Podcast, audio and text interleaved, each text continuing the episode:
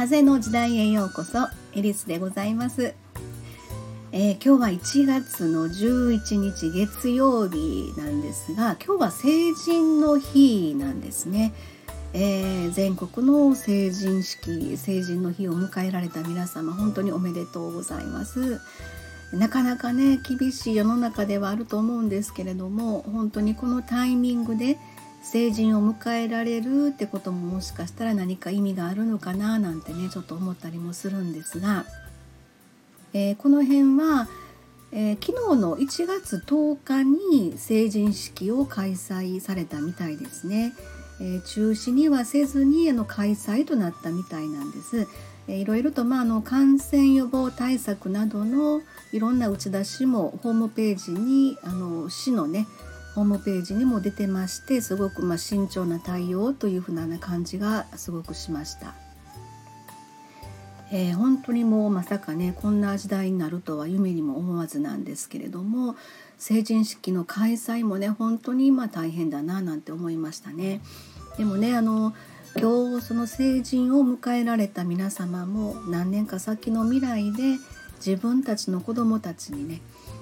えー、お父さんお母さんの成人式の時は大変やったぞみたいなねそんな時が本当に来ればいいななんてねちょっと思いました。えー、私の成人式はっていうとはるか彼方記憶の向こうなんですけれども ちょっとこう思い出しながらね成人式ってその中学の時のまあ友達が久々に会うっていうことでなんか同窓会気分みたいなこともねちょっと覚えてたりするんですけどなんか不思議なね感覚だったなっていう記憶があります。えー、大体でもあの成人式の振袖っていうと赤とかピンクとかオレンジとか割とあの明るい色が多かったように思うんですけれどもあそれも時代なんかなちょっと今言いながら思ったんですけどねで私はといえば私は青色だったんですで今思ったんですけどあの私ここでね、えー、青空を見て、まあ、第5チャクラの思いの発信喉を全開にして、えー、今日もおしゃべりしますというふうなねあのセリフをちょっと言ったりするんですけれども、えー、ちなみに今日はちょっと薄曇りみたいな、まあ、青空は見えてますけれどもいつもの、えー、真っ青な空ではない感じですね雨は降ってないので振り袖の方ねまあ良かったかなと思うんですけれども。でこの時に私は青色の振袖を選んでいた、えー、その成人式の時に何かしら無意識でもし青色を選んでいたとしたら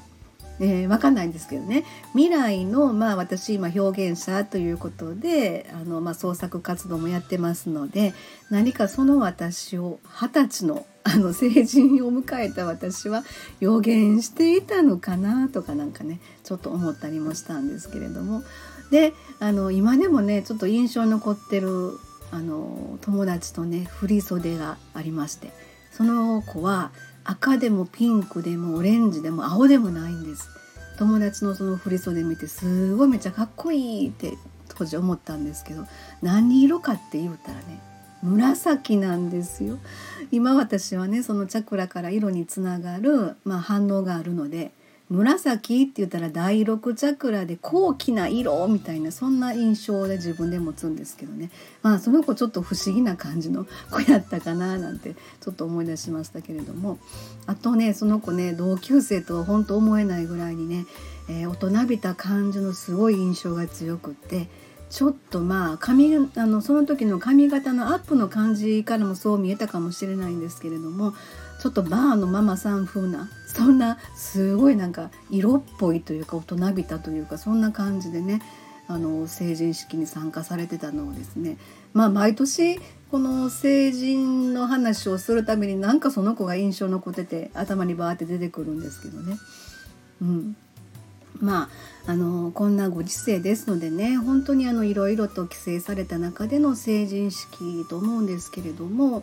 本当にこれからの時代をまあ、背負っていかれる若者たちっていうことでそれこそあの、まあ、風の時代っていうのがまあ始まってますけどもあの一つの時代っていうのは約200年って言われてます。これ先生術的なところのお話なんですけれどもこの約200年とも言われる風の時代をこれから作ってっていく主役になるんじゃないかなと思いますね。で何か私たち大人が本当想像も絶するような今の常識が非常識になるようなきっとそんな時代になるんじゃないかなと思ったりするんですけど、